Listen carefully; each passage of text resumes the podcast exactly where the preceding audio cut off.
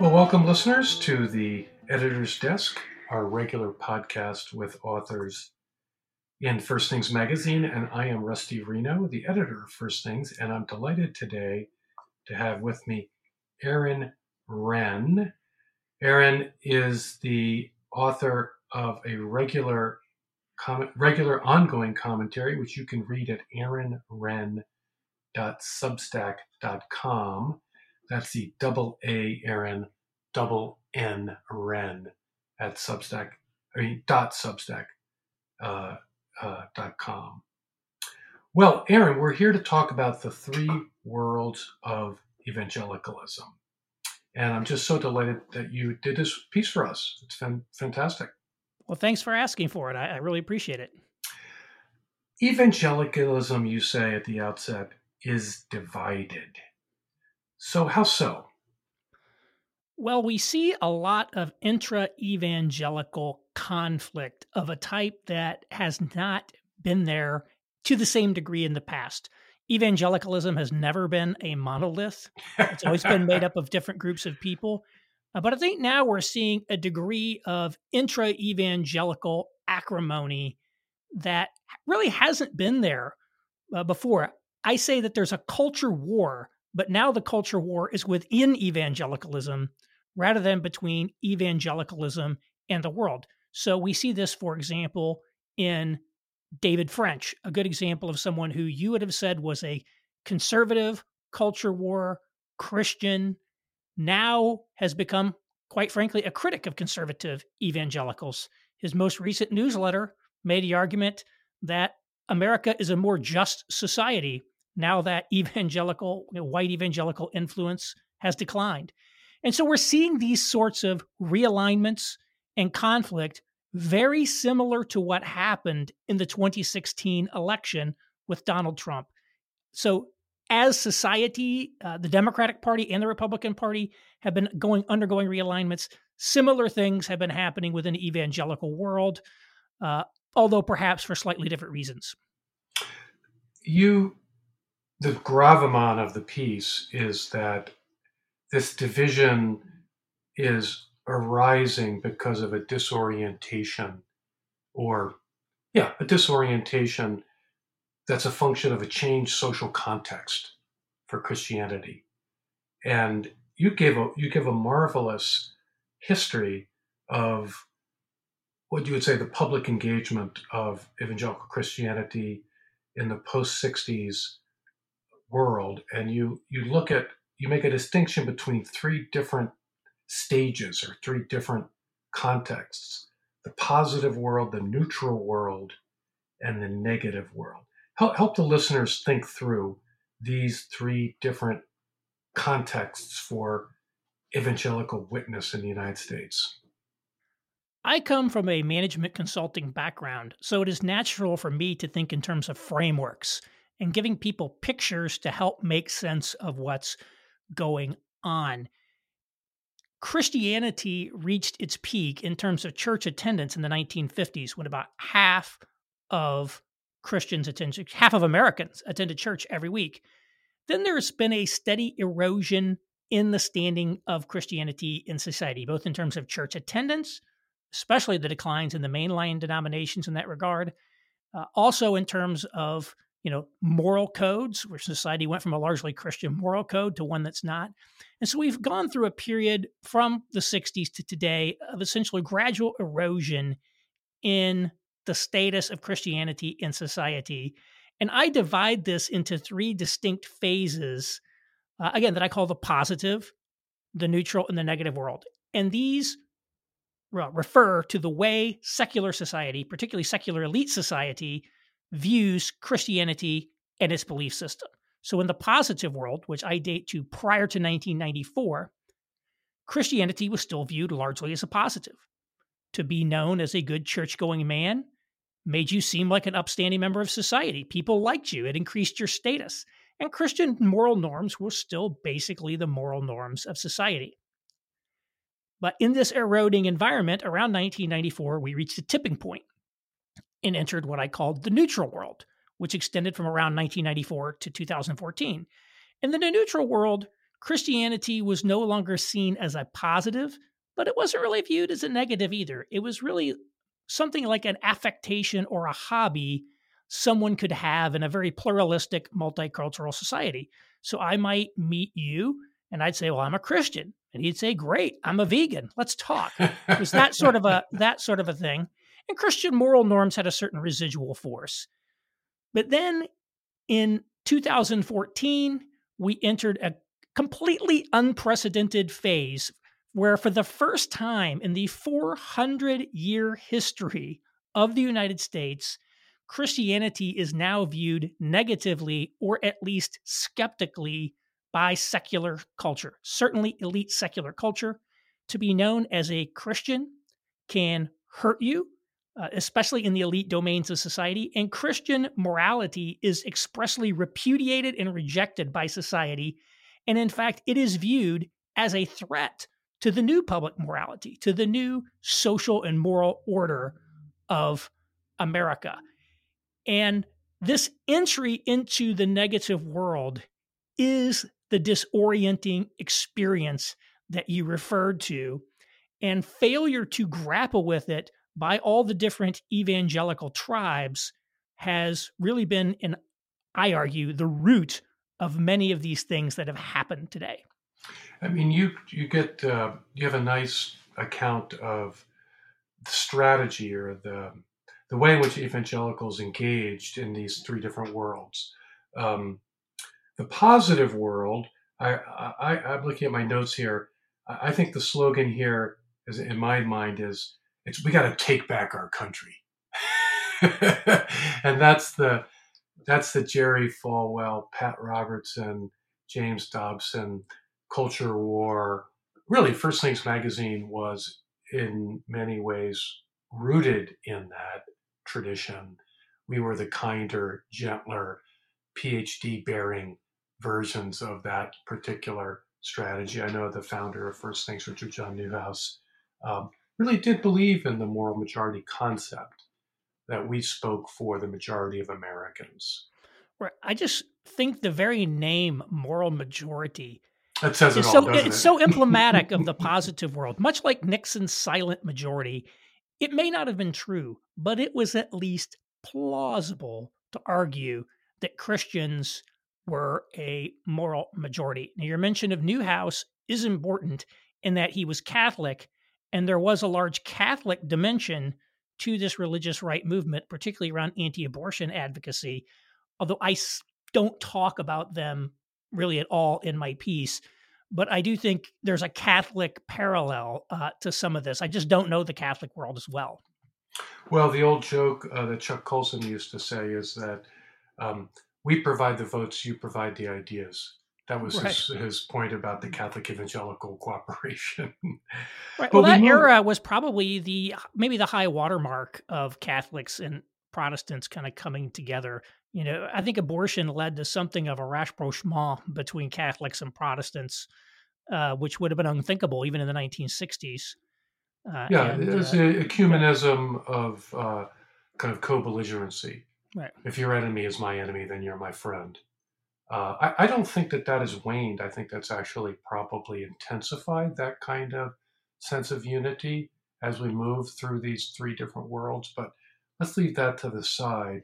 You also talk about okay, so you've got the culture war political, pers- uh, but you also have a, uh, a missionary strategy that kind of is epitomized by, I guess, Willow Creek. And that is, um, I think you call it seeker sensitive. The seeker sensitive megachurch movement. Yeah, and I guess the, idea, yeah, the idea there is to lower the bar of entry and people will come in. Right. So, seeker sensitive is a word that has widely applied to these non denominational um, megachurches in the suburbs. It was really pioneered by people like Bill Hybels at Willow Creek in suburban Chicago or Rick Warren at Saddleback Church in Orange County. And again, it was how do we get people to come through the doors in a time of declining church attendance, in a time of suburbanization, a time of change? Uh, we're kind of coming into this post 60s cultural transformations. And, and so Hybels, he walked door to door in suburban Chicago asking people, Do you go to church? And if the answer was yes, conversation over. If the answer is no, it's like, well, why don't you go to church? And so, you know, he made a bunch of notes and they said, if we can design something that's stylistically designed to appeal to these people, they will come. And again, the very name seeker sensitive, I think, is a positive world connotation. It assumes large so numbers of people are seeking. Yes, indeed. Yeah, I think that's very. And I think today people would question whether or not people are seeking. Well, um, and then in the neutral world, I think the George W. H. George W. Bush compassionate conservative is the political analog, and then you point out the missionary stance is what what um, James Davison Hunter I think called faithful presence, or yeah, you use the, the term engagement. I use the term cultural engagement because that's really the term that uh, these people themselves have used. Um, a lot of people, even to this day, in especially this urban evangelical world, will talk about cultural engagement as the model uh, for what they are doing. I think Hunter and faithful presence uh, is is a little bit kind of related to that, but the idea of cultural engagement is almost completely the opposite of the culture war strategy. Rather than fighting with a culture, we're going to uh, be more positive towards it. We're going to sit down in this new neutral world, pluralistic public square, and kind of engage with culture on its own terms. That doesn't mean they said that they were going to affirm every single thing about the culture. They were going to critique elements of the culture. They wanted to bring the gospel to the culture, but it was much friendlier. Uh, it was also much more heavily urban, much more heavily educated, much more upscale. Probably the main reason I picked 1994 as my transition date to the neutral world is because that's when Rudy Giuliani became the mayor of New York and turbocharged the urban renaissance. And this sent streams of college educated young people into the city, many of whom were already Christian or from evangelical backgrounds. And they created a new form of social base for conservative Protestantism that had never been there hmm. before. Oh, it had previously been very rural or suburban. Now you had this urban contingent of people who'd moved back into the cities. You know, when Tim Keller started Redeemer Presbyterian Church in 1989, I believe, it was the only evangelical congregation uh, in New York City, in Manhattan. There just weren't a lot of evangelical Christians at all in New York. Today, there are many, many, many more, some because of conversion, but I would argue the majority because they were already evangelicals when they came, when they graduated from college and got the job in the big city. So now we're in this negative world. I think that um, George Marsden, I think he did a piece for us in either 2011 or 2012 on the concept of principled pluralism, which I think is a classic new uh, neutral world um, project. Uh, but I, you know, because I came out of academia, I think I was subjected to the negative world before society as a whole was subjected to it. So, but this is an environment where, yeah, as you point out, Christianity is um, is a liability. Christianity is a negative. Christianity is an impediment to progress, an impediment to social justice, um, the source of oppressive mores and bourgeois morality, et cetera, et cetera, et cetera. And this is, as you said, it's, it is a disorienting moment. And you you look at you think that the sort of paradigmatic response is Rod Dreher Benedict option, but pointing out that that's actually not been adopted by evangelicals. I see Rod Dreher's Benedict option as the first stab at trying to come up with an approach for how we live in this new world.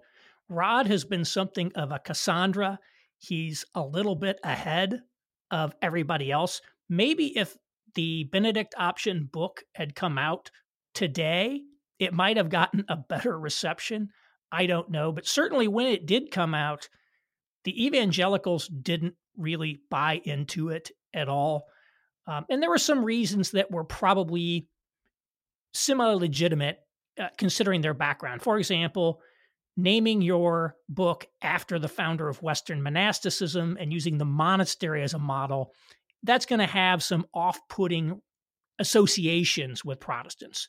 So that probably had uh, something to do with it.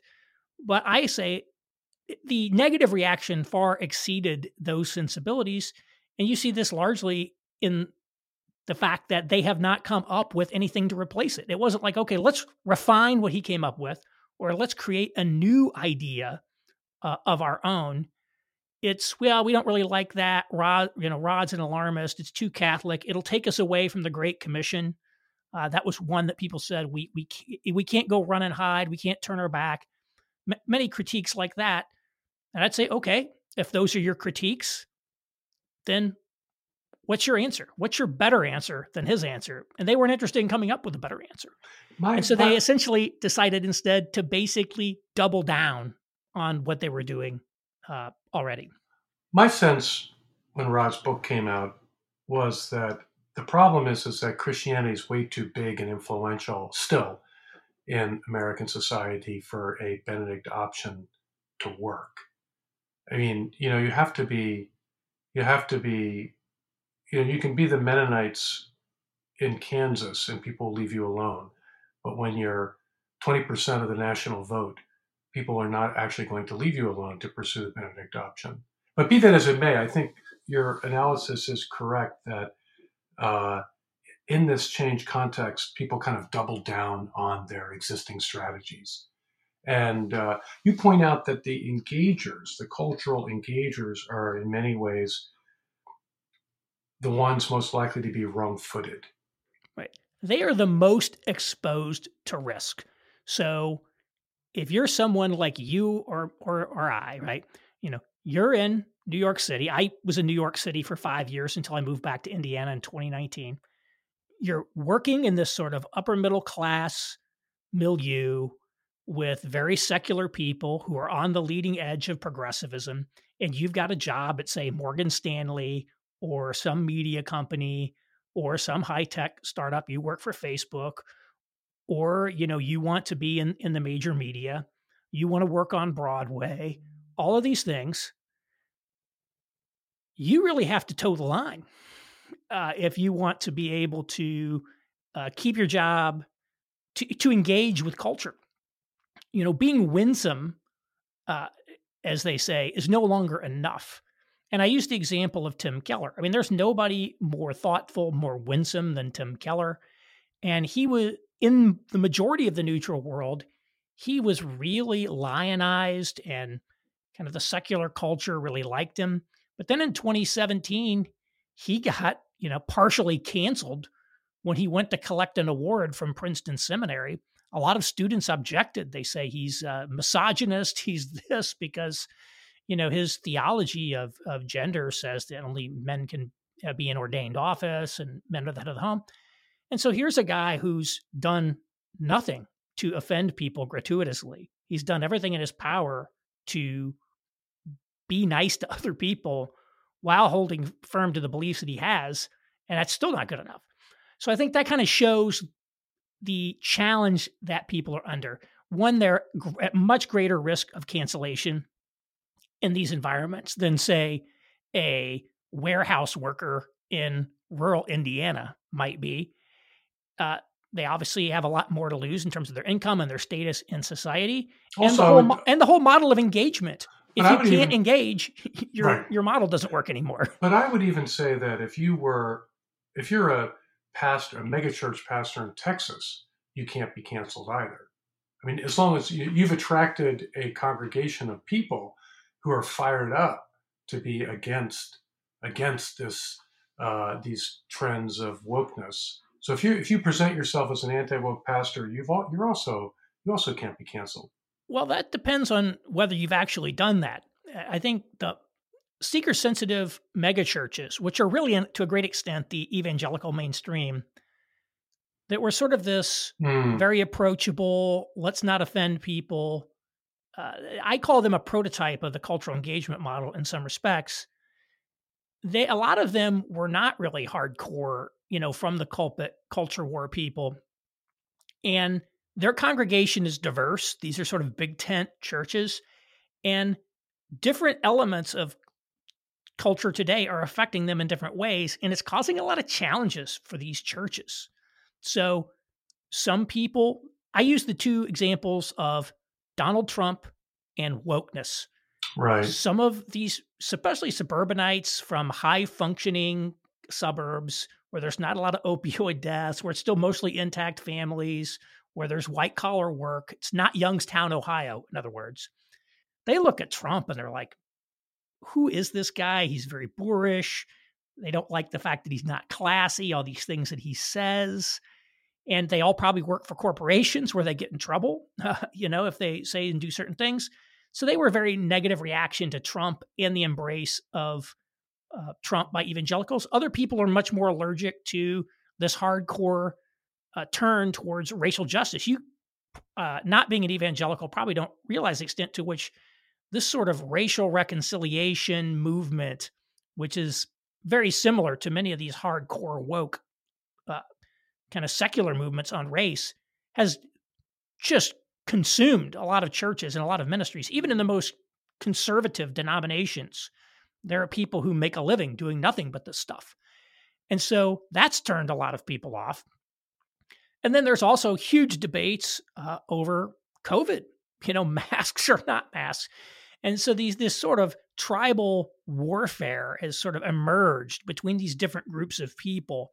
And yes, there are more fundamentalist churches or more explicitly culture war type churches where things have been okay because everybody sort of already agreed. And there are right. probably also some more urban progressive churches where things have gone okay because people basically agree. But there's a lot of institutions kind of in the middle where there have been uh, you know, a lot of dissension and division.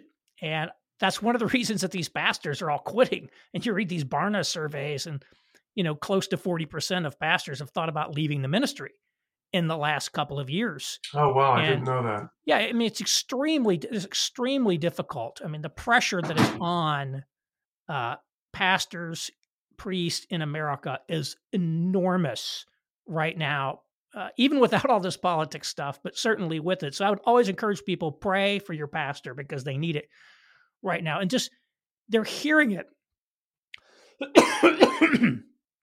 they're hearing it from all sides, and it's very challenging time. Yeah, I was uh, visited with some evangelical pastors in in, in Ohio in summer 2020, and my takeaway was that they they told me everybody's mad about something.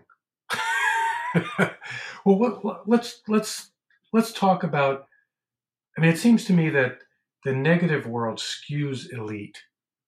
In other words, the the higher you go up on the income ladder and education ladder, the more intense the negative world is, and that therefore highly educated evangelicals are under the most pressure. Um, whereas the Trump side of things has reignited a tradition of evangelical populism that actually goes all the way back to Cane Ridge and Second Great Awakening and all that good stuff. So back to your point that the old, the two different strategies that you think need to be rethought, um, there, there does seem to be an advantage to the contra mundum tradition of American, what's called the fundamentalist retreat into the wilderness after the Scopes trial right. and that sort of thing. Is that one option that you see possible? Yes, I said if these groups do not fundamentally grapple with the negative world and continue on their journey into the future, what will happen? And obviously, we can't predict the future, but I make a couple speculations on that point. One of them is that these culture war fundamentalist types who are by and large not college educated, etc., they will probably survive much as the fundamentalists survived the Scopes trial and the mainline major Protestant denominations becoming liberal in the early 20th century. But it will sort of be essentially a geographically and demographically limited backwoods Christianity, really devoid of cultural influence in the country. Probably smaller, uh, but could probably survive. The cultural engagement types I see potentially reach retracing the steps of the mainline denominations, to be quite frank, that they will remain you know, somewhat prestigious for a while, but their theology and their adherence will slowly decline over time, much as the mainline denominations uh, did before them. You're optimistic in the sense that you think evangelicalism has a long history of pragmatic adjustment, trial and error. Uh, one or two things you think that are being tried and look like they're successful? I think a sort of Benedict option like approach can work in certain communities. And you're right that with Christianity being so big in America today, it's very hard to say go be very small sectarianism.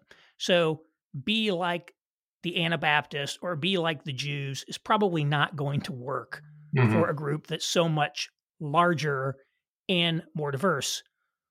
Also, the diversity of situations in which these people find themselves and the nature of this world, I think, augurs for more diversity of approaches, not a one size fits all model or a two size fits all model, which happened in the past, will probably also involve a lot of trial and error, experimentation, new leadership. Having said that, you do see groups uh, that have built something like a Benedict option in the Protestant world. One of them is the Christ Church community in Moscow, Idaho, around Doug Wilson. You know, Wilson is very much in the culture war mode, a very controversial character, but a lot of what they've built is very Benedict option like. They have their own school, they have their own pastor's training program, they have their own uh, college, they've got their own media company, more importantly, they've built their own businesses that earn money. They've opened their own coffee shops. They own their own burger bar. They're opening their own pizza place. And they've acquired a lot of buildings on the main street of Moscow. And so you have essentially a flagship state U college town, which is what Moscow, Idaho is, yeah. where a good chunk of the main street is actually owned by hyper conservative Christians. That is completely without precedent anywhere in America that I've seen. And because they own all of that space, I call this the own space model. It makes them very, very hard to dislodge because they have fewer interaction points with secular society. So that's an example of something that we're thinking about much, much more about how do we create our own institutional infrastructure, not just religious infrastructure, but more general infrastructure is going to be something that becomes a topic of discussion. We see this very much in the political conservative world as well with regards to Silicon Valley.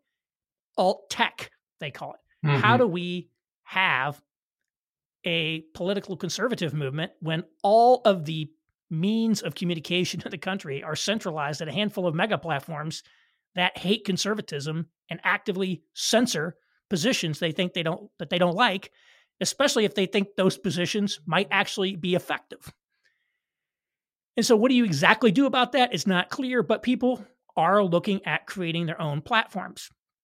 So, there's a uh, Twitter alternative called Gab that built everything soup to nuts. They've even been essentially kicked off the financial system. They can't accept Visa MasterCard, and yet they're still in business five years later.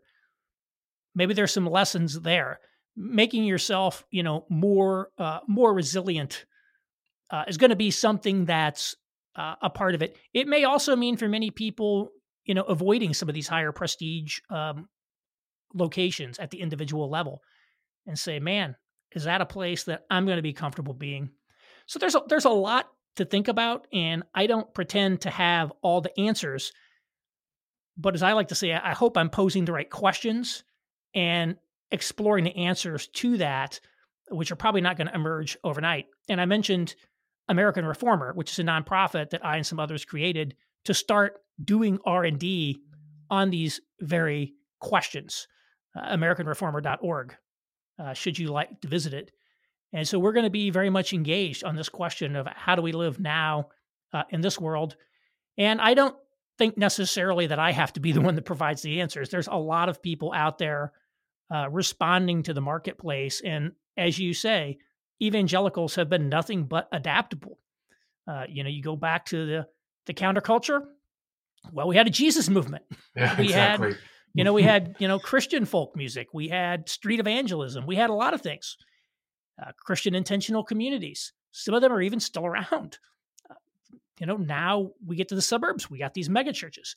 So in America, where religion is a marketplace, um, Protestant Christianity in particular has excelled at serving a market demand to some point.